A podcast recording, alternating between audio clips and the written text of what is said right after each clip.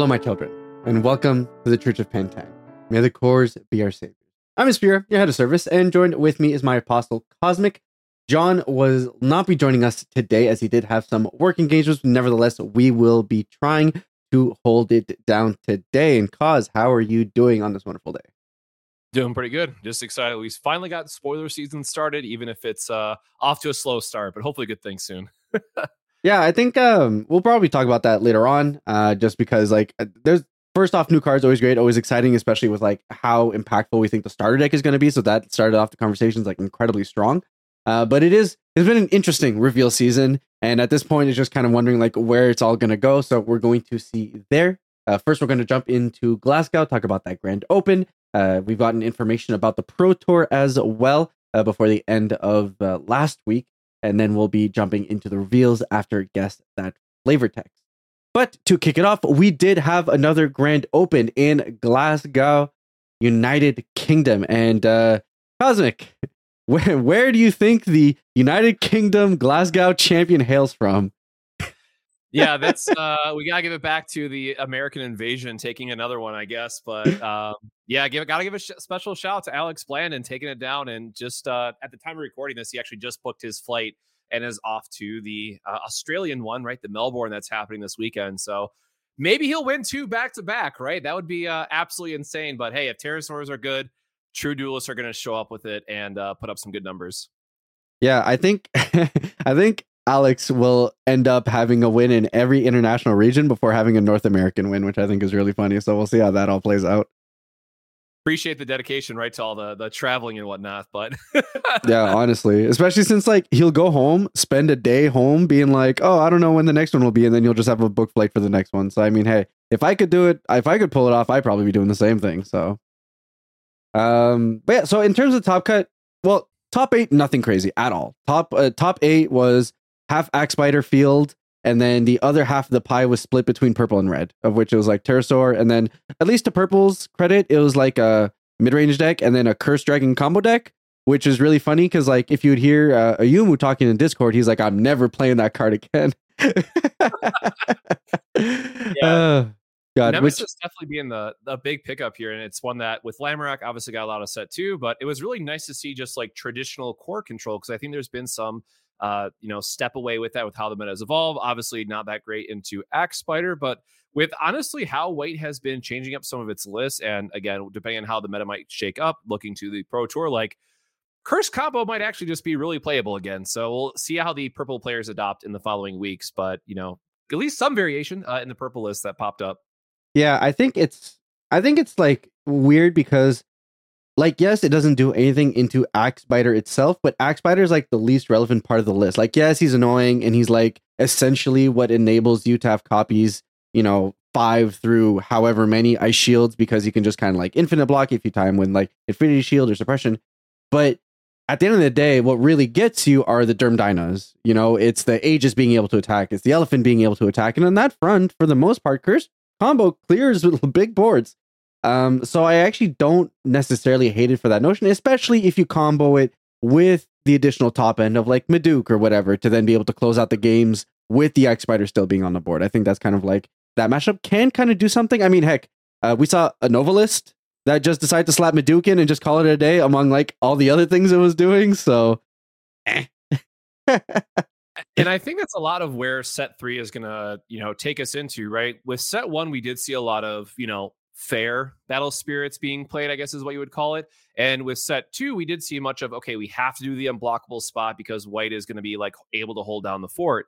Um, a lot of uh, jokers have made a lot of main deck and side deck cards, right? Just getting to these alternate and being kind of looser with the word of it, right? It's not just hey, my normal guy can swing and get through. Unless you're playing green, right? Then you have Thorn Prison and the new Tokiwa to look forward to. But I'm fully expecting a lot more unblockable we have a technically life burn card in the lore set. And then with blue right around the corner, also mill. So I think we are going to see a lot of these like different ways to win finally come online to its full power with set three. And then set four probably is when it the first real set that all the colors are getting equal support, which is when the meta will finally round out. So I'm really excited to see if the uh, red, purple, and you know more recently white uh, meta br- can get broken up here within the following uh, you know lore set and then set three properly. Yeah, I think that's the biggest thing you were saying is the fact that like all these sets have kind of been build up sets, right? Like because we're introducing new colors, there's certain considerations that the developers need to make about not overshadowing the bringing of the new color. Also, the new color needs to be powerful enough to over to compensate for the fact that the card pool is in green's case half as dense as the other colors when it's coming in, and then blue's case uh two thirds l- less amount of cards, right? So those are the, just the additional kinds of things I need to consider. So that's why for me, set four, like don't get me wrong, we're getting set three, and I'm very excited to see kind of like what that brings together and everything. Uh, but I feel like set four, like you were saying, is really where like, okay, now we have all the colors, they're all introduced, they all have a baseline. Now we can really kind of see how the the blending, right? Because I think we've gotten ideas of like, hey, yellow's bad until like red and purple, but is extremely good into white and stuff like that. And I think the dynamics of the strengths and weaknesses of all the colors are something that we're going to see so much more with all the colors being around and then the sets being focused around how they all play with each other as opposed to trying to like highlight a certain set of colors.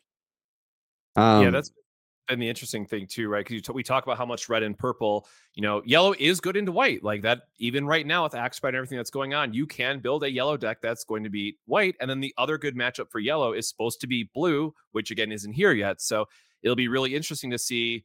Your bad matchups are going to be traditionally red and purple. Your good matchups are traditionally going to be white and blue green, you're like, okay, we're both doing our own thing. So it'll be interesting to see. And then every color has a dynamic like that. So hopefully that's when we f- start to see the meta really shine in the six different uh, colors kind of having equal representation. But red and purple just started off strong right out of the gate um, and had favorable color matchups, to be fair, like uh, for the first couple sets. So fingers crossed for set three. Yeah, and with that said, uh, you know, looking into the deck lists, uh, nothing too crazy in the top eight. Um, I think one of the Axe Spider decks was a Turbo Rex deck, which like good on them. I mean, Turbo Rex can do a lot of great things against Axe Spider specifically. It hedges you against a lot of like your um your really bad matchups like Elk and stuff like that. So um in terms of the Blandon list, if you guys want to know the changes to like Pterosaur, uh nothing really. I think the big changes they got rid of Sortosaurus and upped their uh, Eagles and Giganos back to four copies each. Um, and I think there might be a little bit of like a, a mix up in the sideboard, but nothing too crazy really on uh, their deck. Um, here I'm looking at one of the Axe Spider decks, and again, very similar to what we're seeing with uh, the list from Caleb. I think a lot of lists are very similar. They're very much mech beast based at this point, just because you have such a density of mech beasts that it's actually worth running three, four Gnomengarde cities. You're running Aegis. Uh, now we're looking to running Elk mainboard and stuff like that. Here we've got the Turbo Rex mainboard instead, you know. So uh, a lot of those cards that kind of lend itself well to more being a white core, and then you're just splashing the other colors for card advantage or removal. Um, and then if you break away from top eight, though, you get the things that are slightly more interesting. Uh, like here we have uh, Michael Lang's list, uh, which is like a, what is it, yellow luster or yellow? Yeah, Fabled Beast Luster. So this is an interesting one. Um, I have to give them a shout out in particular because during the last, I believe it was Germany's Grand Open or somewhere in season one, uh, they bubbled out there as well. So they got 10th place at that event, ninth place in this one, bubbling out again. So they have to just h- how the world works, they have to get a top eight finish um, in the next Grand Open that they play in. And this is true to just I think there is very much a consideration where other colors are underplayed. Don't get me wrong. I definitely feel that, you know, Rex and Axe are going to be the two best decks in the format. A lot of people will just, you know, shortcut to say there's it's a two deck format. There's a lot of truth to that, but Battle Spirits as a game also rewards people for just sticking to a color and just really grinding out the games. And this list in particular is a huge kudos to them for again sticking it out, evolving the list, playing through the matchups, and to come so close twice on a archetype that a lot of people have honestly forgotten, right? To be fair, or written off, I think is tremendous kudos to, to be given. Now, again, the one thing I will say, and I know everyone that plays yellow can agree with, yes, it's still the Fabled Beast package that's kind of underlying it and holding it together because the rest of Luster is kind of not great. Um, but Michaela and Shin just do some amazing things that I definitely think are worth trying out in more lists. And also with the new six drop, Angel that we just got spoiled. Like I'm way more excited to play Luster now and try to figure out how we can get those high roll payoffs and just neg an entire board by 10k off two spells. Yes, please. Yeah, that looks super exciting. I like where Yellow's actually going to go with some of the new tools that it gotten, especially since it allows you to kind of open up and not just play a Fabled Beast. But I guess my like, there's a couple of inclusions here that I think are odd. I think you know not maxing on Cathedral is a little bit question uh, questionable. Um, I'm sorry, but I don't think I'm a believer of Crocodile. like I just, I just, there's just something about this card. If it's the stat line, if it's requiring the soul core, I just I just don't know that I'm a believer in this card, even if it's a fabled beast I can get fabled beast that can gain you a life sometimes. But yeah, I I ended up cutting it for my list too, just because like it, it had that 3K problem. So yes, it's super greedy for the soul core. You need to have your other nexus come online to like get it to a good BP threshold. So like maybe you're one or a two of just because it is another Fable Beast and it's going to draw you a card. Uh, but the other Nexus that we really do got to give a uh, shout out to though is the Secret Flower Garden, I believe is named it off the top of my head. That yep. is the plus 1k for Blessed and Luster because in this kind of hybrid style of deck, it does help your spirits get above that 6k threshold that you know you're often getting threatened uh, by uh, red, so it does help up against the dual eagles and trying to connect. So um, I really did like that. And then of course, if they ever answer it, you just like heal one, right? Um, so that was a, a, really interesting tech and one that I think that um, with set three, assuming that we don't get a full on luster deck, like I'd like to say that we will, but probably not because we got like the aggro luster stuff, but just doesn't fit when Bless is just better. So I think Secret Flower Garden is Flower Garden is one we're going to be seeing a lot more of uh, in some of these lists popping up as just like a two of because it can be so good uh, against like the volcanic breaks of the world when red is still everywhere. Yeah, hundred percent. I think the the beauty with yellow that I think is just like it's. So I was like talking about this uh, last week or the week before, um, where when I was talking about the card pool, and I was just saying it's kind of crazy that purple isn't tier zero in my opinion because every time I feel like I have a problem I need to solve in the game, purple kind of just feels like that color, right? That can like help with my draws or help me with my removal or you know XYZ. The only thing it really doesn't do is kind of like Nexus interaction. Um, and yellow is very much in a world of like starting to fill up a similar space where it's like I have a problem and there's these very specific yellow cards that like kind of help me with what I'm getting there. Um, there's that one Nexus, I think it's a Birdfolk Nexus that prevents your course from being removed from like purple. Um, you know, so there there's these weird glimmers of like cards that I feel have this great usage where it's like it just really kind of needs the core to come together. Uh, Fabled Beast has been that core for a while now, but I think there's really the tools are really building for the color to really flesh out, and I think we just kind of need a little bit of a pressure valve on the format right now that's like very centralized around like what red and purple are doing, and then white based around Axe Spider um, to kind of really let the color shine. So I, I still think there's like definitely legs there. Yeah, I'm curious to see what the because we know there's gonna be another Fable Beast X rare within set three, and I'm curious to see where that ends up. But based on Harpy Palace Nest or Harpy Nest Palace, whichever it is, um, and how the bird folk want to align, it's almost crazy to say, but I think yellow will actually be good when Fable Beast is no longer the core that everyone's relying on. Like Paradise is really, really strong, but there are like the, the high end of luster is just so much better right so mm-hmm. if we somehow find a way to get off that crutch and push michaela into where the spotlight that it needs to be in that could be really good and yeah harpy nest palace um, making stuff level one is insanely good. If we go back to that Rainbow Nemesis build, gotta give another shout out to Bryce, right? He was playing a really sick yellow purple list. And Raphael, yeah, the first two effects just kind of suck. They like never happened. They're not good value engines too hard to get off, whatever. But forcing anything to be level one when you're either blocked by the uh, if you have this nexus in play or removing cores uh, which works offensively and defensively like shrinking things down level one but nothing has armor yellow is extremely valuable and lets you line up your removal more effectively as well as just letting your yellow spirits attack through sometimes which can be really important so there's these like as you mentioned key pieces that are spread out and not in fabled beast namely that just need a little bit more of a push and i feel like we might actually get to see something with them yeah, I think you're very much on the right path in terms of like the yellow ceiling is incredible when you talk about Michaela and things like that. I think what Fable Beast provides is the floor, right? Like Fable Beast, no matter what, you're always going to be able to draw some cards. You're always going to be able to have stuff on the board. So then, like, if you do end up having Cathedral proc, you can like slowly rotate. So I think it's, I think it's very much just Yellow's floor that kind of needs to be corrected. And part of that just kind of has to do with the fact that we've been in, you know, the world of red and purple, and those are just extremely favored against that, and that just kind of lends to itself into what it is. Um, but I think I agree that once the floor moves away from having to just need to run Fable Beast to account for like the early game, you just kind of need to make your late game even be relevant at all. I think that it, it generally feels like that's kind of when yellow is going to be in a place where we're going to be able to see it consistently, at least be in the top cut brackets. Yeah, as we mentioned um with like those auto builds, right? When you think about yellow, it's okay, four paradise, four dual eagle, four hippo at a bare minimum for your yellow floor. And it's just like, all right, that's what I'm starting with. So we'd love some more flexibility at some point there. Yeah. So hopefully that'll come through. I mean, reveal season's still happening. So love to see kind of what happens, especially if a yellow is a little bit favored into blue and blue is looking to at least be a playable spicy color. um, then kind of see how it lines up there. The the last real feature deck to talk about is uh this this red pile. um, so uh, this was run by I believe a Hong Kong player. Uh, uh, my apologies for this name I'm about to butcher, but Chinok Enoch Lau. Um, and it's essentially a I don't even know if I want to call it a Nova deck because it, it, it runs three Novas, but I mean, and it runs like a red early game, so you got Flamefish and Dragon Arcs. Like, there's no shot you're losing to aggro, right?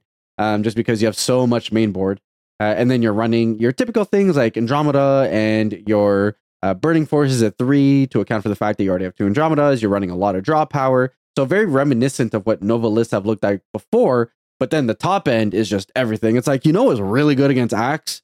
Elk. You know what's really good against Axe? Maduke. Yo, you know what's sick? Enterprise. And it's just like throw all the different top ends into this deck and just call it a day to run it through. And it I think if anything, I like where it's coming from from the idea of like I will never die to aggro because I run the best early game aggro cards. I'm not dying to the late game because I have the best late game. I th- I feel like a good mid range deck could really abuse this matchup. But like, hey, at the end of the day, this deck kind of just saying I'm going to take both extremes of the meta, account for both of them, and I should be fine. And I think this meta is so greedy that you can probably actually just get there. yeah, the one thing that I really, and I know they're going to say it's because you want to be defensive, you don't want to ramp your opponent cores and whatnot, but the Emirate Man versus Worker Ant Man really just like stuck me in the side because with how heavy your top end is, and yes, you still do have the Big Bang energy, let's get the Nova combo and all that stuff, but like you will take any extra cores you get. And in that regard, it's kind of like, yeah, Nova is a ramp card because you're going to take a bunch of life, do your combo, and then heal back up to five. But at the same time, like, just give me the worker Ant Man so I can more reliably stick these Madukes. Like, Maduke is super core hungry, right? Like, that's another big thing to consider with her. So, like, having the Maduke, having the Enterprise, and being off color for both of these, it's going to take a while to set that up and have enough cores to do everything. But uh, I think the heel is just super, super awesome. And it's nice to see because I we talked about this earlier on too, you know, outside of, of this uh, podcast, but for a red green just kind of like ramp mid range strategy that can play into these big boss monsters. I think you still want to play Nova just for the heal, right? There's going to be some games where you have Worker Ant Man early, it gets you some cores, but then you stumble a little bit, take some life. Well, boom, there's Nova coming in, healing you back to five, answering the board, and suddenly you reset it so that you can establish your late game. So I definitely love this idea. I want to see more of this explored out once we get more spoilers. Obviously, like red white has been a big combo that's appearing in Japanese Battle Spirits right now. So I really want to see if we can get like a red white splash green kind of engine going and seeing where the spoilers might end up for uh, set three. Yeah, 100%. I think uh, for what's worth, I love deck building like this. It's just like, hey, let's throw, throw it together, right? Like I've my first grand open was like a red, yellow, like running just white, like just running a bunch of things, right? So I, I I'm a big believer in this. I I am of the opinion that this is kind of a pile, but hey, it got him 10th place. Who am I to judge whatever people are playing, right? Like, what do I know? I won five rounds. I mean, you gotta give that, gotta give props to that. Yeah, 100%. So, uh, of course, that was everything there. If you guys ever want the full breakdown of the top cut, uh, you guys can actually just go on Eggman Events or check out Causes Breakdown on YouTube, and there'll be more uh, fleshed out details there about the decks that we saw this week at this event. Uh, and then upcoming is Australia this weekend, right? So uh, OCE uh, turnout doesn't look incredibly big so far. I think there's some odd, like 30 or 40 signed up at the moment. So hopefully those will tie more in uh, as we lead into the end of the week. But with all these grand opens coming and going, we do now jump into the announcements for season three, which is very exciting for what it's worth. This is relatively early in regards to kind of when we're getting dates and data and all that kind of stuff for set three or, or season three or wave three or whatever you want to call it. Yeah. But it's I can't say I'm exactly thrilled with kind of how everything it landed. Um, so uh, I'm gonna check the Battle Spirits disc, uh, website just to double check and make sure that all my event dates are right. But uh, essentially, the way that's playing out is that you have kind of like this really offloaded, like front loaded event cycle where you have uh, the Netherlands Grand Open, you have uh, Pasadena. So that's happening the week after the Pro Tour.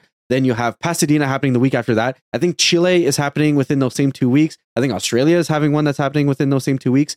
So in terms of uh, the regions that only have one, those are all over, and then the regions that have two events will already have one locked in after uh, right after the pro tour, which that's fine. I don't necessarily mind have an issue with like us going from pro tour into like jumping right into the next season, especially since I think people are excited about set three and want to be jumping into more into that. So to that end, I think I'm very excited. I think it's the latter half that leaves a lot to be desired. So the way that things have lined up, um, I think the way that it plays out is that the third Pro Tour is happening in December, and I think it's the weekend of the 16th. So literally like the weekend before Christmas. Um, which fine, like these things happen. Is it the best? No, because people want to save their dates for the holidays and whatever, but like end of year, it is what it is. I think my biggest issues lie with the fact that Atlanta, which is hosted by PPG, has a grand open, and that's happening the weekend before. So that's happening on the 9th and 8th. Or the yeah. So so now it's like, okay, we, so you have a week to get your invite and then figure out if once you've got it, if you want to pay the money of whatever the flight is to go to Pasadena, which is one coast to another coast, um, or you could just book your flight ahead of time. Because realistically, I think if you attend the Grand Open, you're probably gonna have a good chance for your invite. But who knows? You have like what you're gonna have two, three days of like people confirming their invite, or else it goes to the pass down based on the way play did it in the first season. So like already that I think is uh, unfortunately incredibly disrespectful to the player base. I think that's I think that's not allocating enough time for people to figure things out. I think it's very disorganized on Bandai TO sides, whoever needs to manage this. Uh, and then beyond that, you have the uh, German Grand Open, I think, at DreamHack, and that's happening on the weekend of the Pro Tour. So, like, guess what? You are European and you're only able to go to the second Grand Open and like actually wanted to go to Pasadena, well, good luck because unless you've magically invented teleportation in the span of the next three months, is impossible. yeah, it leaves a lot to be desired, and I know a lot of other games will, you know, take this time as as a break, right? All things considered, because when you look at November, December, realistically, you're losing two to three weeks out of it, um, especially when you think about Thanksgiving, Christmas, into New Year's, right? You're you're basically losing a month off the bat, so you're trying to cram in all these events. And again, the main reason why they're doing it, of course, is to look forward to Worlds and because we're going to have the next major event right after um, in January. But it, and, again, I, I got to, you know, as Spira mentioned earlier on, I got to give them the same credit. I love that we're getting these dates super early. I want to see more of that, giving players a lot of time to travel. That's super great the scheduling just sucked for for where these landed and is super unfair to players. So um, it's great for those of us that are like are on the East Coast and it's super cheap and super easy to get to Atlanta for a lot of people, especially if you're coming out of the hub. But then to go, as the spirit mentioned, right to the other coast where it's going to be like a $500 flight or something ridiculous, the very next week is going to be rough. And especially for people, if you're not like full time, you know, uh, salary and all that stuff, that is a lot of travel costs in a two week window that sure you're gonna you can win a lot of money that that'd be great especially if you spike it and then you have to wait 30 days to get paid out for it so it's uh it's, it's again one of those things it's like one step forward love the scheduling and whatnot and then like three steps back for how everything just kind of played out um but at least worlds will be exciting or so we hope uh yeah so, i i'm on a position uh, of like thinking world's gonna be very exciting it's just very tough when like it's here's the thing this is happening to europeans for a north american pro tour I don't know how upset I should be. I I know I am upset. I woke up very upset when I woke up to that news, to a point where it took me away from the reveals for a minute. Um, but it's like at the same time, I am not European. This doesn't necessarily impact me. I care because I care about the community and I care about those that it will impact. But at the end of the day, if the Europeans don't care because they weren't going to go anyways, sure, then like there's only so much hubbub I can make about this. But at the end of the day, it's still like it's either just complete, complete miscommunication internally from Bandai and this their TOs, or it's them giving up on the structure of this Pro Tour system in year one, which is just like something has to be communicated here. The fact that it just happens and it's just like you guys want to tell us what's going on. like I think I'm just I'm just not in love with the way that it all played out. I understand. And like here's the thing, I feel for TOs. I understand that getting venues is hard. I know that you're competing with like costs and stuff like that. And like there's there are whole discussions and reasons as to why like every battle spirits event is at one piece events now right? Like we share space because like one piece makes money and that allows us to actually be able to host events and stuff like that. So i understand that there's complications in regards to that but it's and big companies silos big respect to all of that. I understand all that. Um but it i find it truly especially like when you're talking about regions like europe like latin america that have felt like they are you know playing like second favorite to north america let's say or so it's it, it I just don't think it bodes well when those communities and regions feel the most disenfranchised and then they're the ones that end up getting like the butt end of the stick when it comes to situations like this. I just it doesn't sit well with me. I and like I tend to be a harbinger for the people more than anything else, and maybe to my detriment because like I get more angry about these things than they do. Um, but it, it's just I don't love how it's happened. I love that it's been set ahead of time. At least players will be able to plan around it, and um, at least players know so that if they do plan on going into to the pro tour, not great that they don't really have a choice, but at least Europeans know that the first Grand Open is the one that they'll want to go to if their attendance in uh, LA is kind of where they want to be for the end of the year before they close out and jump us over into Worlds. So it's it's it's a weird balance. Um, like you said, one step back, two, three steps backward, or one step ahead, two, three step backwards sometimes. But hey, we'll we'll take the movement at the very least, and hopefully next time it'll be two steps forward, one step back, and at least we still made progression. You know, so we'll we'll, we'll take that where we can get it. Yeah, we are very much overdue for a uh, roadmap of sorts at this point, which uh, you know could help alleviate a little bit of this, even if it's unfortunate now. But I think we're probably still a good two months away before we see a real roadmap coming out of uh, you know what does year two look like? What how is the structure changing? If it's changing, prize pool considerations, right? There's a lot of big questions uh, that we have as a community looking for uh, for the next year because we know in the roadmap that was originally released, you know the uh, I guess what you would call year two, wave one starts in February. Like mm-hmm. literally starts right after Worlds. It feels like so. That'll be uh, interesting to see where it lands. Yeah, I love roadmaps. I I think MTG and like Pokemon. Well, Pokemon not as much, but still they do like a whole like here's organized play for the entire year, right? Yep. And they're really good about. It. They're like these are the dates. Whereas like MTG is a little bit more vague because they need to find venues or whatever like that. But I I truly appreciate the notion of like even if you can't give me hard dates, here's what the year's going to look like. Not only not only are here the dates for your tournaments so that you can kind of book way ahead of time if you want to, um, but here's like what uh, here's what product is going to look like in Magic's case for like the next two years, right? And even and even the stuff they haven't settled on, it's like this is set spaghetti, right? And it's like at the very least you kind of have an idea roughly of like what the plan is, what the structure, you know, at least it kind of gives us an understanding of what the vision is. Um, and I think that's a little bit more core when you're dealing with like a, a card game that's not based around an IP. Because when you're doing around an IP game, like everything's already played out, right? Like if I'm playing a Dragon Ball Super card game, I know that there's going to be a set based on GT, and then a set based on the Frieza arc, and the Saiyan arc, and the this arc, right? Like it's like it's already kind of all laid out. Um, and if if if I appreciate like whatever the beats of the IP and kind of the the whole ecosystem around that, then I can kind of get my own ideas of where they're going to go based on like releases of the show and whatever, right? Like the One Piece card game just got like promos that kind of align with the live action. And I could have probably got an idea that that's kind of where they were going if I was in tune with that specific game because I tracked that IP. And that's just that's just kind of like the overall ecosystem is just kind of where I think Battle Spirits needs to shift and probably what we'll see going into year two. I know they've gotten a ton of feedback in that regard. Um, so it's it, I think those are kind of the the couple of strides that we kind of need to make to at least build up player confidence when things like these occur. So, yeah, or even consider that uh, maybe six months plus two weeks, right?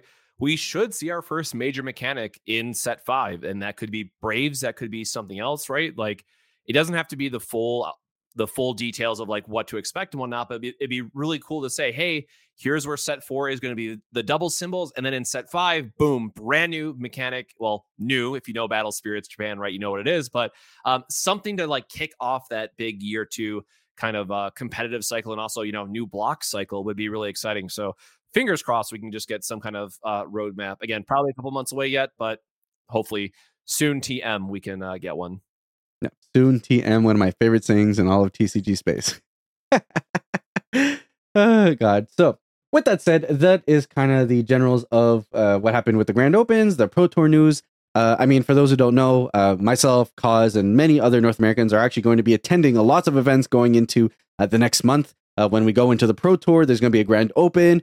Um, so some of us are doing like Pro Tour Grand Open, Grand Open, going from the Netherlands, chilling out somewhere else, and then going back to the Netherlands, and then Pasadena, some of us are just going to do the whole European thing. So there's going to be a lot of events. So if you guys uh, are going to the events, please say hi. I mean, we would love to. We're definitely going to chat that up and kind of get better idea of where we're going to be when uh, as the days get closer. But definitely something that we're all super looking forward to and very excited to be a part of.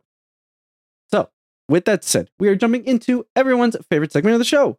Guess that flavor text. Now, I do know that last week I said, "Hey, cause I kind of goofed up and you weren't able to guess, and I gave you a point and all that. And you know, shout outs to Tada for guessing a card I never thought he would guess. But since Tada's not actually here, we actually will start you off with a baseline of zero again because you get a shot at being able to guess the flavor text that he doesn't. So why not? Hey, I think this is a really great way to equalize things that aren't necessarily just like, hey, here's a point. Um, so for our viewers at home, the way that this plays out uh, is that I will be providing a flavor text for Koz. Uh, he can then try to guess what the card is based on that flavor text. And if he cannot guess it, I will provide him hints. He gets two different hints, one of which is the cost of the card, and the other is its typing. Uh, each of those will be removing one of potential three points away from them if he will need them. With that said, Koz, are you ready to jump into today's Guess That Flavor deck? Best we can. All right. So, left to face the Void Lord threat alone after the aristocrats fled, the realm of Gloom's denizens readily switched sides. Um, and this is the thing I've been so excited about set three lore and, and reading all that flavor text. I keep telling myself I'm going to get back to uh, set two, but I haven't yet. So yeah, I was uh, uh, I was this close from choosing a set three card, and then I was like, wait, Kozmic's been reading every single card for the past yep. three days. There's no shot he's not going to guess which one I pull.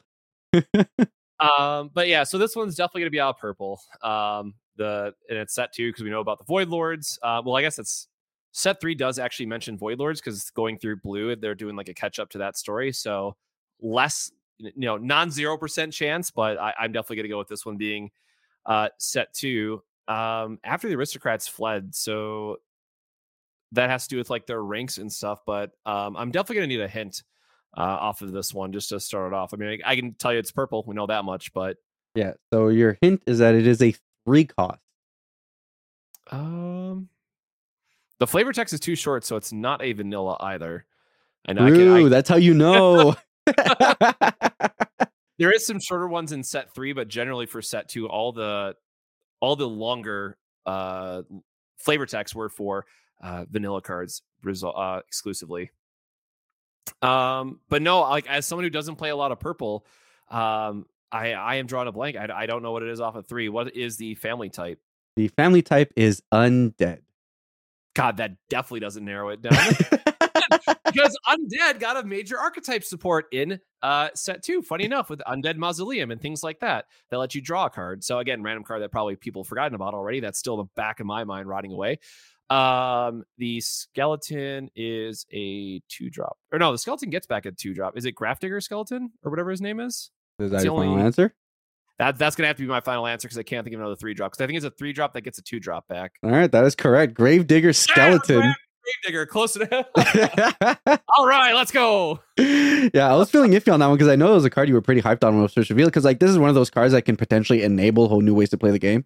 Um, so huge congrats there. Uh, three cost, one purple protection. Gravedigger Skeleton is an undead. At level one, it's a 1k. Level two, it's a 4k. On levels one and two, one summon, you may select a spirit, cost that card two or fewer from your trash, and summon it exhausted.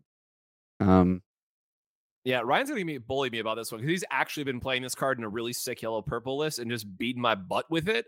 Um, because I also realize it's not just two costs, it's two or fewer. So like loop back those elementals for free and whatnot. I'm like, oh, this actually does more than I thought it did. And spoiler, we actually got some really nice two drops uh with set three spoiled so far. So this might even, you know, get some more room to grow in set three.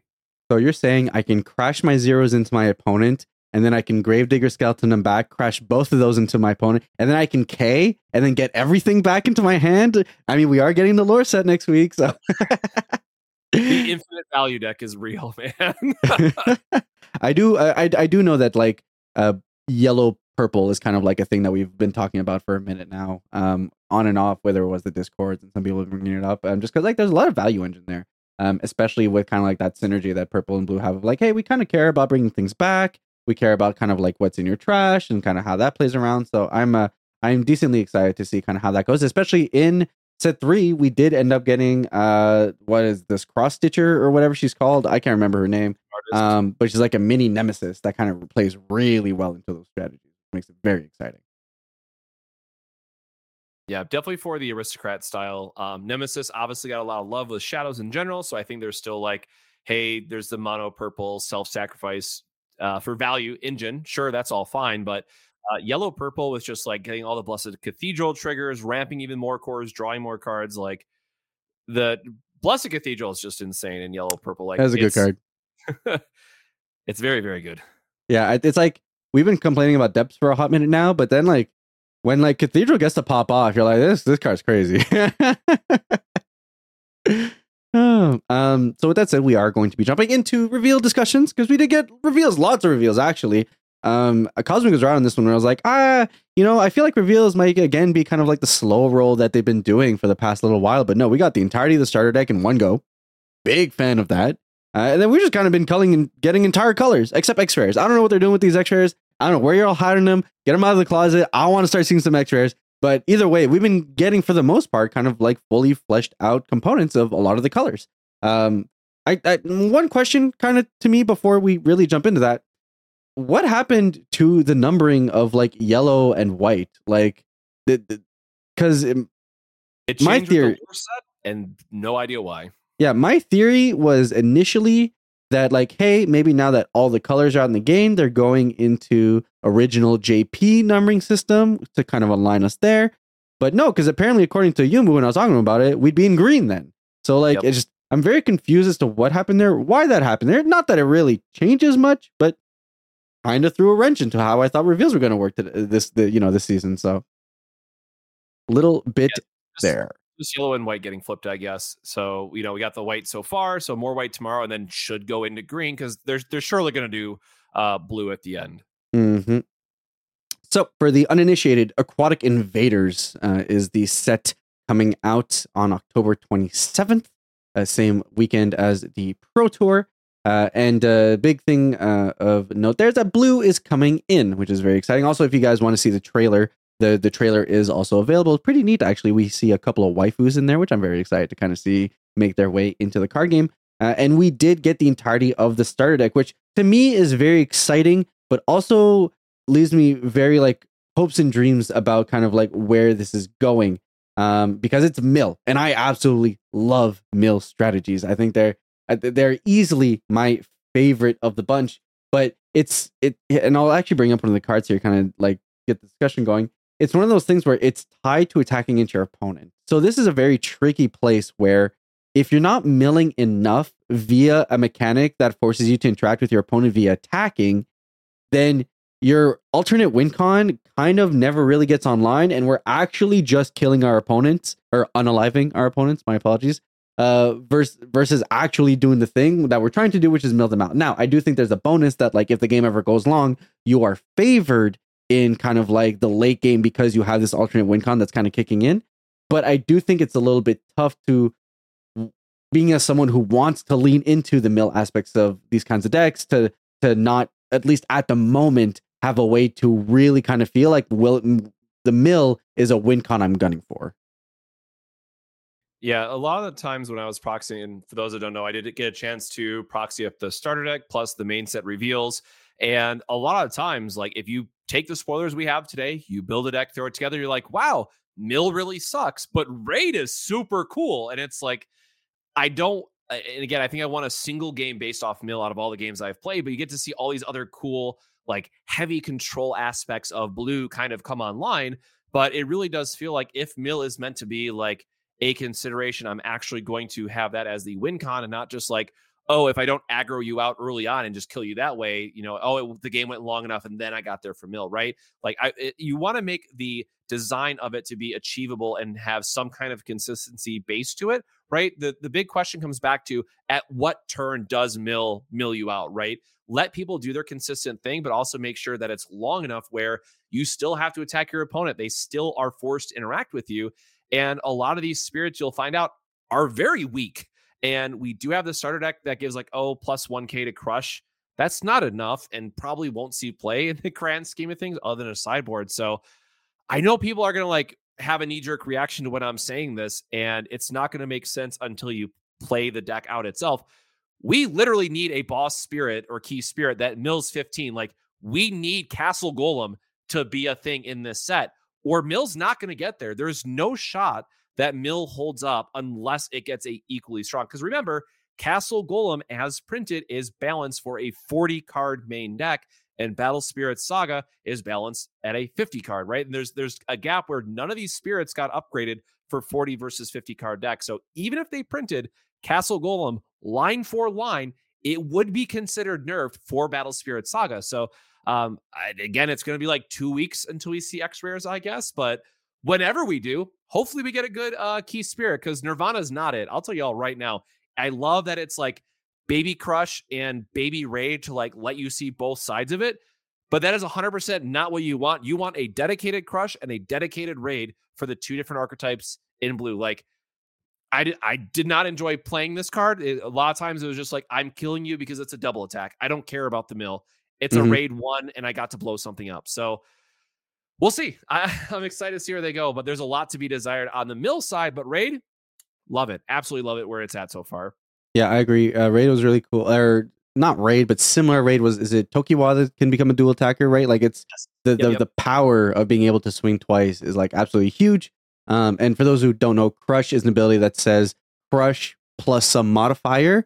Um, when the spirit attacks, it will mill this card's level plus the modifier. So Nirvana, which is on uh, bo- uh, on the screen right now, if you are one of our video watchers, uh, currently has crush plus two on all levels. So let's say it's a level three uh, and has crush plus two. When it swings, it'll mill a total of five cards, which is the level three plus two. So it's I, I, so I, I know that some people did the math and they're like, hey, if we actually have like this card plus we're running lightning aura to give it confront, and then if we're running um is a canyon that allows us to be able to attack twice with like our confront creatures and whatever. So there's a world in which you can like mill 20 cards, but like it is very convoluted, uses a lot of cards that like it's and and it's that same notion of like plus with raid, like I'm already hitting my opponent twice with potentially an 11k. Like that's not nothing.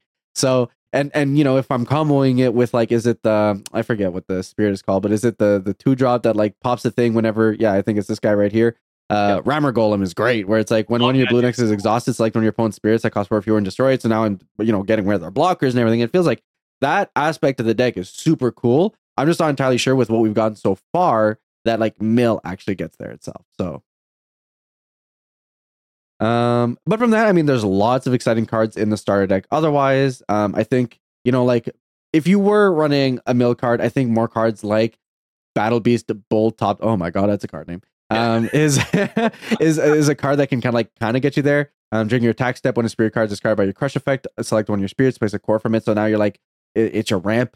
I think uh, Kozmic uh, made a wonderful video on reviewing the Blue Star deck. I think you guys should definitely go check it out. Um, where you're talking like, th- but there's still questions on regards of like, do we just do work rent instead? And then it's like less work to kind of get the same effect.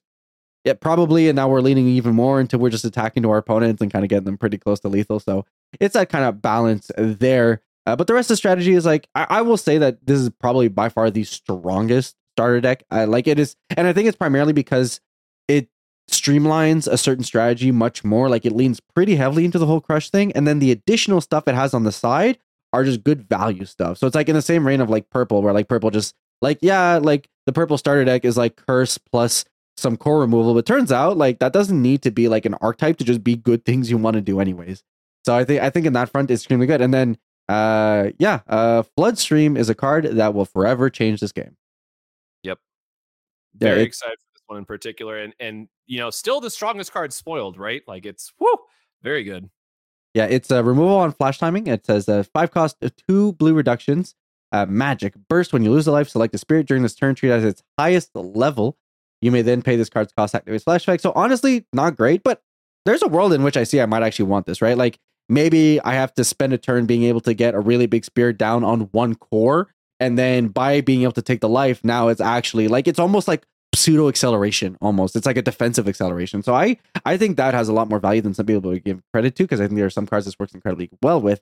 But then beyond that, it has the main and flash select any number of your opponent's spirits with a combined total of five or fewer cost and destroy them. And this is a massive, massive ability. I mean, it's essentially for a lot of decks, it's a board wipe at instant speed.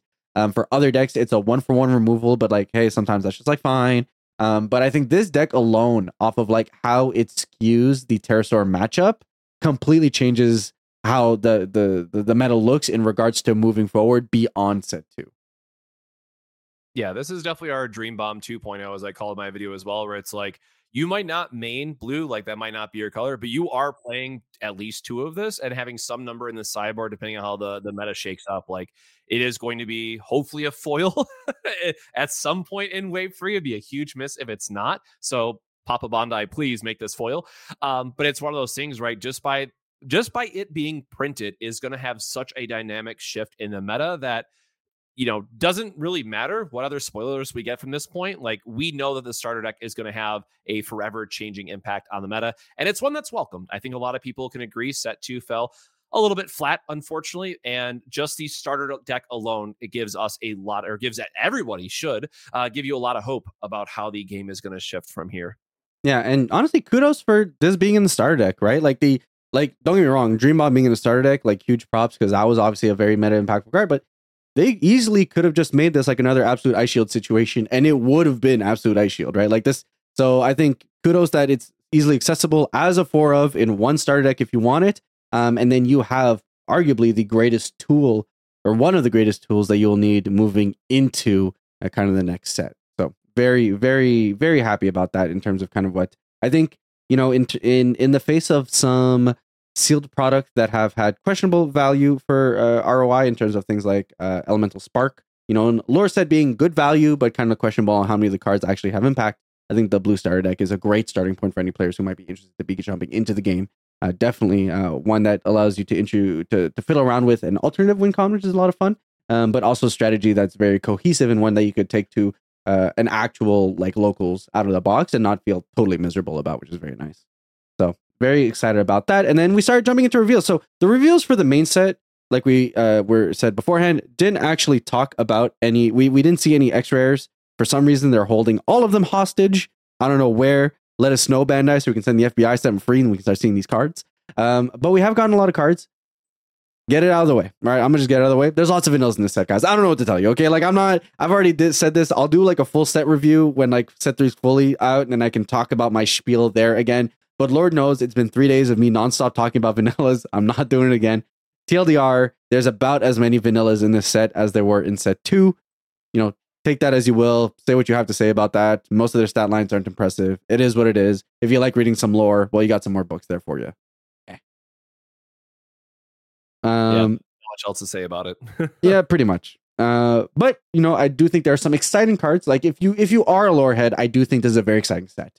I think we're seeing like it's it wasn't totally clear to me in set two, kind of like the impact that like the Void Lords had and kind of how that all shape shifted. And I think set three on that front closed a lot of loops in terms of like, hey, this is like what happened to all of the Void Lords and how all the uh, all the different colors have kind of dealt with that. And now that we have blue in the image and blue are trying to like reunif- reunify in their very own messed up way all of the different nations and everything. So I think I think it's in terms of what the sets are doing lore wise. I think this is kind of the most excited I've been about lore because there's just so many like what's going on now. Now that I have a deeper understanding of all the players and all that, so interesting to see on that front. And with that, I mean, we got Darkworm. I am, I will say, I think in terms of like the story implications, I'm kind of not loving this initial iteration of Darkworm. Like he's literally just a body with confront. Um, and then on level three, he buffs up all the guys, which are pretty large. I mean, I will say it's a pretty like substantial BP bump. 3K is like not nothing. So it, it's very real on that front. And there are a lot of Star Dragons that wish they had Confront. So you can kind of build like a Star Dragon Confront deck now kind of reliably. And it probably works better than the Dinosaur Confront deck, if I'm being totally honest. Um, so, I mean, that's fine. But I don't love that this is the first. Like Dark Worm seems like such a dunk for like an XR, in my opinion. Like if you're really going to introduce him into into the into the game at this point. Yeah, do love the artwork though, and uh, you know, again to that point, it's Star Dragons has this theme stuck with it where you have Nova at the top end who is going to delete the board anyways. You have Mars who's a double attacking, and then you have Dark Worms like, yeah, I'm also going to clear the board. I'm just going to do it differently. So mm-hmm. why have so many of these cards be focused into this when we don't have like that big, I guess to be fair, of a confront payoff where Nova can just be a two card combo that heals you and blows up the board for that turn. And of course, you can make the argument for, um, you know, turn over turn if they have multiple things that are going to be 10K. Well, this can make all your guys like 12K, 13K confronters pretty easily. But uh, again, what does that format look like where we really care about that? That's not like, I guess, if it's if you're playing into white, this this can make a lot of sense for the massive BP boost. But um, even then, you know, that's just such a such a unfavored matchup for you. I don't think this is going to be the thing that gets you over that uh, hill, unfortunately. Yeah, I think the biggest thing there is like, hey, it makes our Novas 15Ks. That means we're not trading with enterprises, at least without them like investing a battle trick into it. So like there's that maybe, but you know, not fully in love with that card. However, uh, and it, you know, Star Dragon's kind of doing this thing again. Um, Ancient Dragons kind of making a return here. Uh, one of the big ones is uh, oddly enough, just little uh, little Reptoid here. Uh, is one of kind of the one of the bigger waves in terms of red. We got Camellia Whip is a two cost one red reduction Reptoid. Uh, on uh, it's a level one, it's a 3k. On level three, it's a 5k. On levels one and two, this spirit cannot block. Uh, however, on level two, during your opponent's attack step, if the spirit is exhausted, your opponent's spirits with fewer BP than the spirit cannot reduce your life. Um, so big, it's like big Dragon Arc, right? Dragon Arc protecting you from, is it what, 2Ks, I think?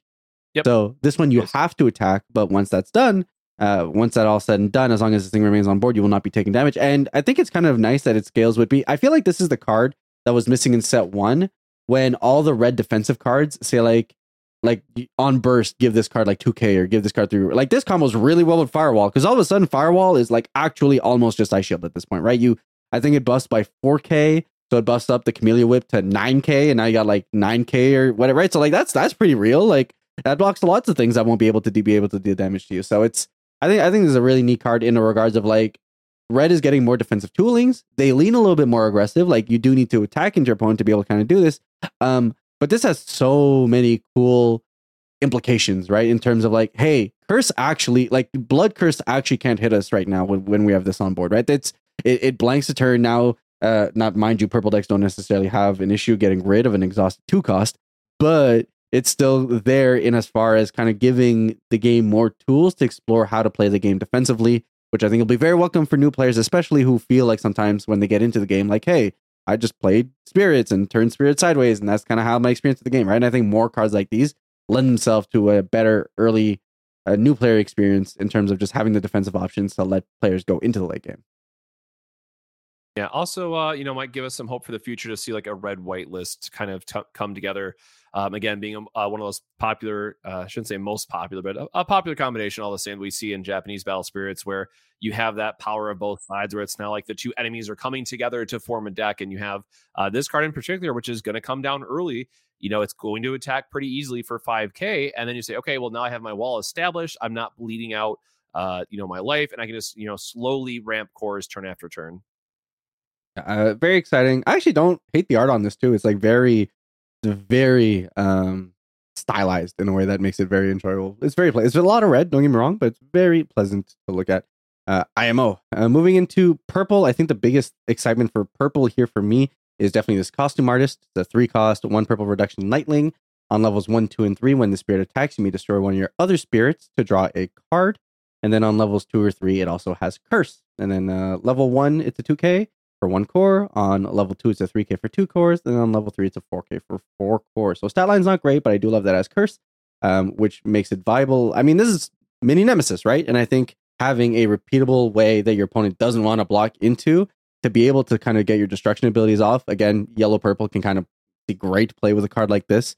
Um, I think is super super great, especially since like you draw a card and then that'll probably proc swamp, so draws you a card, and then proc cathedral, which gets you like a, a core, and then maybe you know like there's just it, it lends itself to a lot of great plays that Nemesis wants to do, and you probably do play Nemesis in this style deck anyways. But at least it gets your engine on on play much much much earlier than having to wait the you know seven cores it takes to get Nemesis on board, and then the uh, however many cores plus board set up to be able to actually start getting value off of them.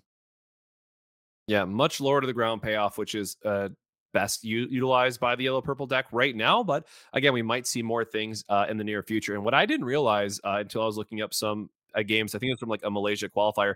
Nightling is actually a, a, major archetype in Japanese battle spirits. Like it just won a tournament, like Nightling's the deck. So um, this could also be the start of that expansion, like we saw with set two that had undead and, and even more serpent support. We could see this really be, and you know, the X rare once again not revealed yet. We know it's a Nightling. Maybe it's a Nightling payoff, we might be getting pushed more in that direction with set three being like the first hey let's really focus on these uh, family archetypes and build them up even more yeah 100% i'm very excited to see kind of where it goes especially since this is the kind of play style that excites me the most about purple Um, I don't get me wrong. I think like Turbo Curse of Maduke is cool. It kind of does its own thing. I think uh, core control with purple is very neat in regards to like how efficient it is and how good it is at combating like the early game and stuff like that.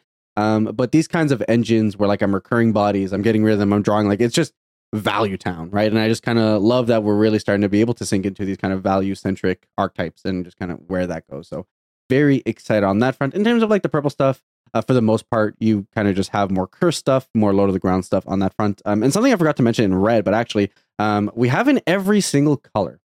Um, Eternal Penguin, uh, Pilgrim is a three cost, one purple reduction, undead. Uh, on levels one, two, and three, when destroyed, discard the top three cards of your deck, then select an Amethyst Sanctuary from your trash and return it to your hand. And this is very interesting because up so far, every color has had a card that search quote unquote searches, search draws for a sanctuary and either puts in your hand or puts into play or something like that. So I think it's very interesting that we're finally seeing them kind of like build together archetypes that have like search draws and consistent stuff like that. And it almost makes us and like they talk about it quite heavily in the lore text and everything like that. So it it really feels like I don't know what, but we're leaning into these sanctuaries mattering pretty decently in regards to kind of where we're going to set three. Mind you, we haven't seen any sanctuaries. We haven't seen any payoffs for these sanctuaries, but every color is getting a card that's looking them up. So what's happening here? Yeah, I was wait. You skipped over it, so I was like, "Oh man, I'm gonna let him go through the other colors before I go on my rant." But going back to the comment about the lore, uh, you know, with set two, we had the Void Lord trailer was just like, "Hey, Here's some big dumb idiots. Oh, Tokiwa saved the day. Great. Uh, but now with set three and with the trailer, like we have our main villain, we see the Star Havoc rain happening again. We see these sanctuaries get hit. We see the cores power down, right? This is a huge lore tie in to the trailer now being on the cards. And then, of course, we're going to see the Nexus eventually. Um, and then it even ties into if you read the lore uh, for the yellow cards, right? If you go to the end of the trailer, you'll notice that purple, yellow, and blue, of course, are like the three surviving ones. And yellow has quite a bit of flavor text that says, hey, the Penguins held on to some big secret. Oopsies. Now we have the Penguins have to go tell everyone how to save the other bloody realms. I'm like, are you serious?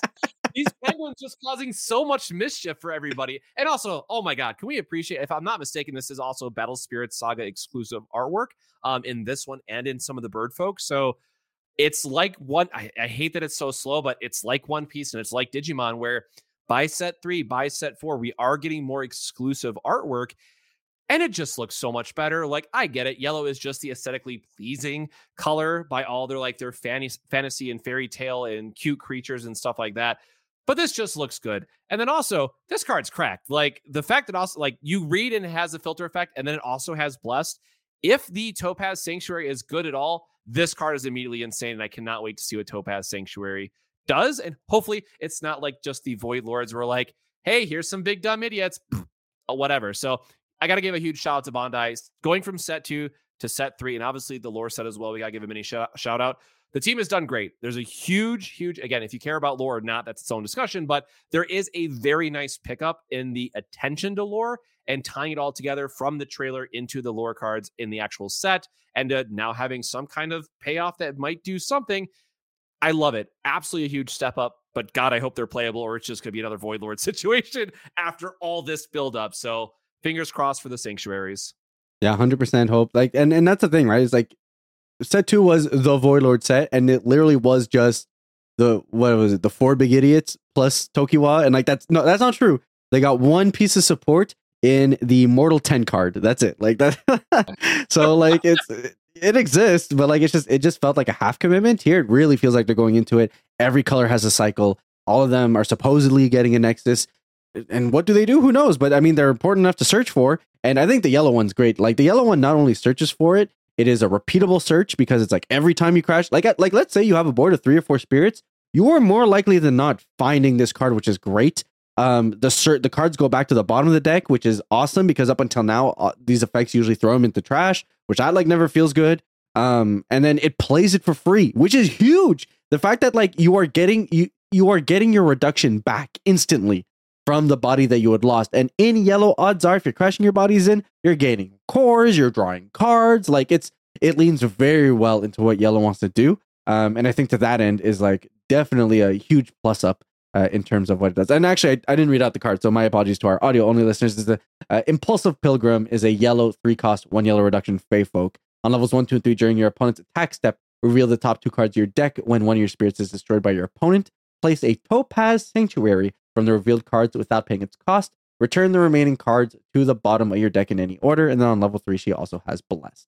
So I think it's it's great because like being a blessed body is so real right? It's just like you're to be crashing your other bodies into it. And now your opponent actually has to consider do I want to block these attacks, knowing that if I leave myself wide open, my opponent's also gaining a life? Like, I think this card has so much going for it. It has the like downside of being a yellow card, so the stats aren't good. But like at the end of the day, I think that's perfectly fine with what yellow's trying to do, anyways. I, I am very excited for this card. I think in terms of like all the other pilgrims, she is definitely the best one. Um, and it's just kind of like, what are the sanctuaries? That's just kind that's just what what we need to know. Yeah, and it's crazy because this is a big pickup for Luster as well. When you think about it, because it has that blessed body, it allows you to stabilize a little bit better, and it builds in those reductions, which you want for Michaela. You want to have as many reductions uh, or symbols on board to have that big payoff and to be have an easier time to dig for those spells. Uh, and then, of course, we got a new angel. yeah, that we do. We got Judgment Angel Flagellum, a six cost, which, was really funny. So six cost is very relevant because we got Floodstream, right? And me and Kozmic were literally talking the day before. It's like Luster, like, because magics are finally getting interesting enough that you can actually consider running Michaela, and it probably at least has some legs. But we are like, yeah, but our only Luster body's Shin, and it's a five drop. It just gets flooded. Like, who cares? Right. And then, like, the day after, we got a six cost, two yellow reduction angel on levels one, two, and three, Luster. And then on levels two and three, during your attack step, when you use a magic card that costs five or more, Reduce all your opponent's spirits by 2 KBP during this battle after its effect resolves. This is a massive ability, and you don't even need to be attacking with Angel for this to even proc off. So you can just have her sitting there real nice and pretty on level two, and then like exhaust Nexus while swinging with something else, and then you know destroy your opponent's board by 5k. Or just like it, there's so many lines of play in which this can either destroy bodies, or it can outright just put bodies in range to be able to do a bunch of different things. It's a fantastic card, and its stat lines are actually good. It's a 4K on level one, it's a 6K on level two for three cores, and then it's an 8K for four cores. I mean, th- there is so much going right. Dude, the only thing you could almost argue is like maybe she should have like a reduction more or whatever, but like this card's plenty. Like this card does like just enough. I think it's exactly where Luster wants to be it's like it's a body that can get you that luster value and get you that luster inevitability that also just has some great usage on board if you can't just do luster things. Like I uh, I absolutely adore this card. I think this, this card is absolutely fantastic when it comes to playing a luster deck. Yeah, and again, we always talk about the problem with luster being is you have to burn those exhaust nexus early sometimes to be defensive and then you can't get enough bp reduction when you need to do your big combo turns and just having that baked in 2k like suddenly you're hitting 5ks just off one spell is going to do a lot of damage. And if at the very least, right, she's going to be able to attack. You have the one exhaust nexus, do the effect. And then if you really have to, you can swing with another luster guy, burn the last ex- exhaust nexus. And that's still going to be enough to clear the board, even if you are losing the last one. But hey, play those one to two of Clavis in, in, in the deck, hit the Michaela, get all your exhaust nexus back because why not? So definitely it's finally coming together, as we mentioned, for the top end, but we really got to see some of that, the, the floor of luster come together. Mm-hmm. Yeah, hundred percent. And at, at at the very least, like in a world where Axe lives on till set three, now it's a it's a two card combo, but one's a spirit that just sits on board, right? Which makes it significantly easier for you to be able to deal with that. One exhaust nexus will clear it, and then you kind of just go from there. So I think it's uh and and I do like that there's counterplay as the Axe player where you guys can just you can just have two cores on your uh, Nomengarde City, and then it's a 6K, right? Like, don't get me wrong, I'm not trying to say like I love blowouts, but I think the fact that now there's real counterplay in terms of how you go into your turn and how you think about your defensive turn going against your yellow opponent is a lot of fun. And I like that this card kind of introduces that. I agree with you. It's still the top end. It still feels like the Luster deck is literally just Michaela plus Fla- Flagum and then like two clavises to get back whatever we need in the late game, right? And then it's just like the rest of the yellow deck's kind of whatever. But I like that it kind of provides that in, especially with going into a flood format. I think it's going to be it's a great tool in that front. But honestly, yellow in general, I think has been the most exciting color for this reveal. I think like we got a ton of other lander support. Like we got we got pentans, um, which like obviously uh, as the people of the church, we are very excited for pentans. Wonderland card soldier pentan is a three cost, three yellow reductions, making it absolutely free. Uh, other lander. I'm I am a little bit surprised that it's not dual typing with Lorical Bird or whatever the pentans usually are. I think that's a little bit jarring.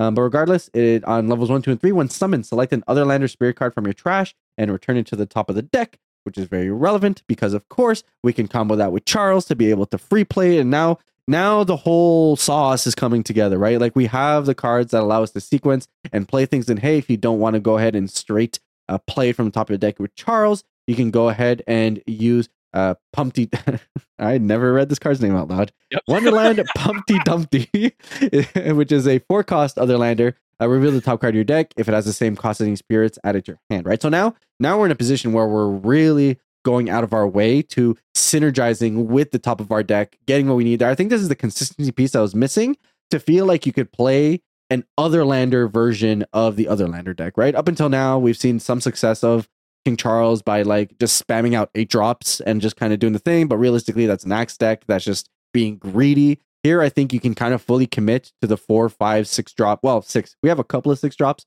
Hopefully, we get a couple of more. Um, but other lander strategy, and I think it's lending itself to being a real deck you can actually play.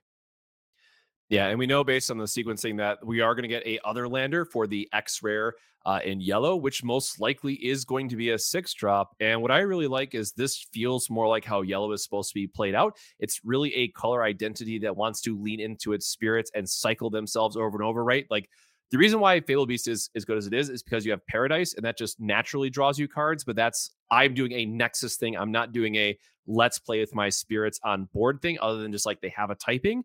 So I'm really excited because this finally brings us back to yellow and how it should feel to play. And I think there's going to be a lot of like, even if it's not a tier one deck, right? By any means, like this is just going to be a super fun deck to play that is also fun to deck build because it always creates a interesting puzzle to figure out, okay, how many three, four, five, or six costs am I putting into the deck and what does that look like? Or do I just want to do like a three and five cost style of deck, right? So this I think just opens up a lot more deck building opportunities in yellow that we were really lacking. So fingers crossed, we're going to have a good other lander Nexus and a good other lander X rare, and I think the deck will be playable. So fingers crossed. Mm-hmm. Yep, and I think uh, the one last big highlight, uh, Wonderland Cheshire Cat, a two cost one yellow reduction, Otherlander slash Fabled Beast, which like, hey, we know we've been talking about how like it'd be nice to transition away from Fabled Beast, but hey, anytime we get a two cost Fabled Beast, it's a big plus because that's a lot of synergies cross archetype that allows you to be able to flesh out your bottom. And this one having the relevant ability down levels one, two, and three when summoned. Reduce the cost of your next yellow magic card you use from your hand this turn by one. Very relevant ability. Definitely allows you to have more explosive turns for sure. Uh, sets up a reduction, plus you get the core back in effectively the form of a reduction of the cost, um, which can actually make some of your, depending on the boards you have, can actually cost you to just have like a free exhaust nexus or something like that. You know, so it's a it's a very welcome card in terms of like the strategies and what's trying to do. Especially being a two drop means that like between Airvada and whatever, there's a world in which you can kind of bring this back, recur this, and do some very cute things in regards to um, having some really explosive turns uh, with it, especially when you combo it with, like saying having a Pentan on board. Yep, I really like this one in particular because it lines up one, you don't have to rely on Pentan anymore for the Fabled Beast deck, and it sets you up for your Topaz Radiance to make sure that Hippo is either it's going to kill something or it is healing you, right? Getting Hippo to 6K is super relevant the turn you're able to play this. So um, I do think that Fabled Beast after this set, you know, we have to see the X Rare, obligatory disclaimer. Uh, it is just going to be a hyper draw deck. Like you can run your Paradise, you can run four Topazes. We finally have a two drop to play early. We have all the blessed stuff. Like Yellow is going to be drawing a lot of cards, and it's going to be kind of scary. it's set three. Yeah, but you know what? If, if, if we're in a world where Yellow's tier one, I'm okay with that world, man. I you know let's let's get some change up at the top. I'm I'm so okay with this. Uh, and then moving into the white reveals, uh, we got a couple of cute cards. Androids now kind of flesh out as a full archetype. Um, so we've got things like uh, Valkyrie Hilder. Um, so kind of the uh, big sister version of Valkyrie Mist, five cost, two white reductions android on levels one, two, and three. One summon, select one of your opponent's spirits and return to their hand. So it does not have the restriction of it being a seven cost or lower. Uh, and then additionally, when destroyed by your opponent on level three, you may select one of your android spirits and refresh it. 2K, a 4K, and a 7K respectively on one, three, or five cores. Uh, I like it. I, I think I, I still stand by my notion. I think Valkyrie Mist is better for the type of deck that these kinds of cards play into. Um, but the fact that we now have a Dream Bomb effectively on a body that doesn't have the restrictions of hitting seven lower, which like with Elephant and with Aegis, Lord knows we know how relevant eight costs are in this game, right? So I think I think the fact that that's that can exist in this world and we have the ability to be able to do that while still applying pressure uh, on a similar cost to Dream Bomb is kind of a welcome part of the equation. I think it's a it's a nice card to include in terms of the toolkit you want to have as white uh, when you're evaluating kind of like how you want to tackle the format. Yeah, I, I do appreciate too that they made the the level three still a consideration. It doesn't have like any relevant payoffs right now, but it's something that could line up in set four, in set five, right? So uh, at five cores, it's a lot to like play this and to level up fully, but who knows? Might do something interesting um, in later sets. Yep. Uh, then we got uh, things like Shield Soldier Balder, which kind of really doubles down on this Android archetype, which before we only had like two Android cards, I think, two or three. We had like King Harold, we had Valkyrie Mist and whatnot, but now they're really doubling down on the uh, family. So two cost, one white reduction uh, on levels one and two, armor red purple, and then on one and two, when the spirit blocks, if your opponent used an effect they control to draw a card this turn, select of your opponent's spirits return to the hand. A little bit wonky, a little bit weird. Your opponent could definitely play around this if they're seeing it on the board. Um, especially with like, let's say they have depths on board, the way they sequence the abilities, they can just choose your ability first and things like that. So it's a little bit weird, but at the end of the day, uh, still fine in terms of trying to flesh out what the family wants to do. Um, and then the the biggest interesting cards, uh, of course, we also did get the uh, White Pilgrim, so Pilgrim Synthetic Sage. Uh, when destroyed by an opponent, you get to view the five, top five cards of your uh, deck, place a Diamond Sanctuary revealed from without paying its cost. So it's nice that this one is free and it does dig deeper than the other ones, uh, but you do have to destroy this card, and White doesn't get recursion as easily. Um, so that's you know notable on that front. Um, I'd say the two biggest cards in terms of like, hey, Where's, you know, like white every set just gets like a suppression ability. Well, uh, this suppression ability is kind of based off of two cards here. Um, so first we'll kick it off with Sheriff Eagle, which I love what they did here. I, I made this comment on the Discord. They did the Digimon thing where they took an animal, they gave it armor and gave it a gun. I love the fact that he just has the gun, man. It's it's one of the details that you miss, but then you see it, it just it cracks me up. Mm-hmm. Yep, it's just there. So it's a four cost, two white reduction machine beast.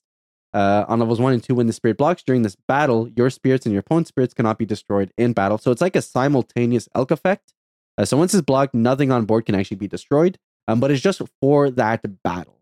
But won't matter much when we see the next card. It also has armor white green. I think white being the most relevant armor, um, especially since it has that destruction protecting ability tied in. So the big susceptibility here, for the most part, is purple. But it combos really well with. We got another capybara kinda? Uh dive dive mech capybot is a three cost one right deduction machine beast on levels one and two when the spirit blocks. Select one of your spirits with armor. That spirits may block even if exhausted during this turn and it itself on level two has armor blue. So the idea being that you can block with the eagle or not block with the eagle kind of doesn't matter really. Um but whenever you can you kind of block with the capybot. You select the eagle or anything. You could actually just do Axe Spider for what it's worth. But assuming that we're trying to stick with the inset cards, you target Eagle. Now Eagle can block infinitely. It can never be destroyed. Your opponent doesn't lose spirits, but you're basically suppressing. It's suppression on a stick, assuming you have the right armor bodies, which at the moment are like Eagle and Axe for the most part. And I think, I think it's neat. I think it's a, you know, like we're getting to a density of suppression abilities where it kind of doesn't matter. Like just pick your flavor, whichever one you want, and you'll probably see some level of success with it. But um, this one is repeatable. Um, and also the the cute combo is the fact that if you want to keep repeating this ability, assuming both spirits live, you can turn your like battle tricks that don't have a lot of usage in the matchup. Like let's say you have core drain and the matchup doesn't lend itself to core drain. You can actually use that to save Capybot when it blocks, and then you'll get another turn of usage on its when the spirit blocks. So I think that's I think it's the notion that it's a repeatable potentially suppression effect that's kind of neat.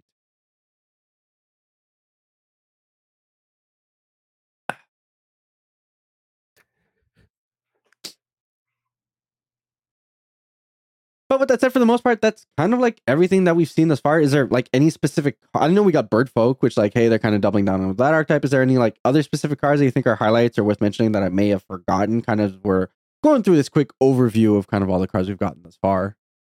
No, for sure, definitely hit out on the big ones. Um, the only other thing I'll mention from the White Pilgrim is that it is a reveal five, which is definitely the deepest uh, that we're going to see. So, like, if we do get to see a sanctuary that's worth anything, and if the white one in particularly is good, um, you know, this guy is just going to be able to find it with such consistency. Uh, but then I just want to pull this up again because I love his artwork, and obviously, if you're an audio listener, you'll have to go look it up. But uh, Pilgrim Synthetic Sage has got to be my favorite so far of the pilgrims. Like I really do love the the white uh, or the yellow aesthetic with the fairy and the flower garden, all that stuff.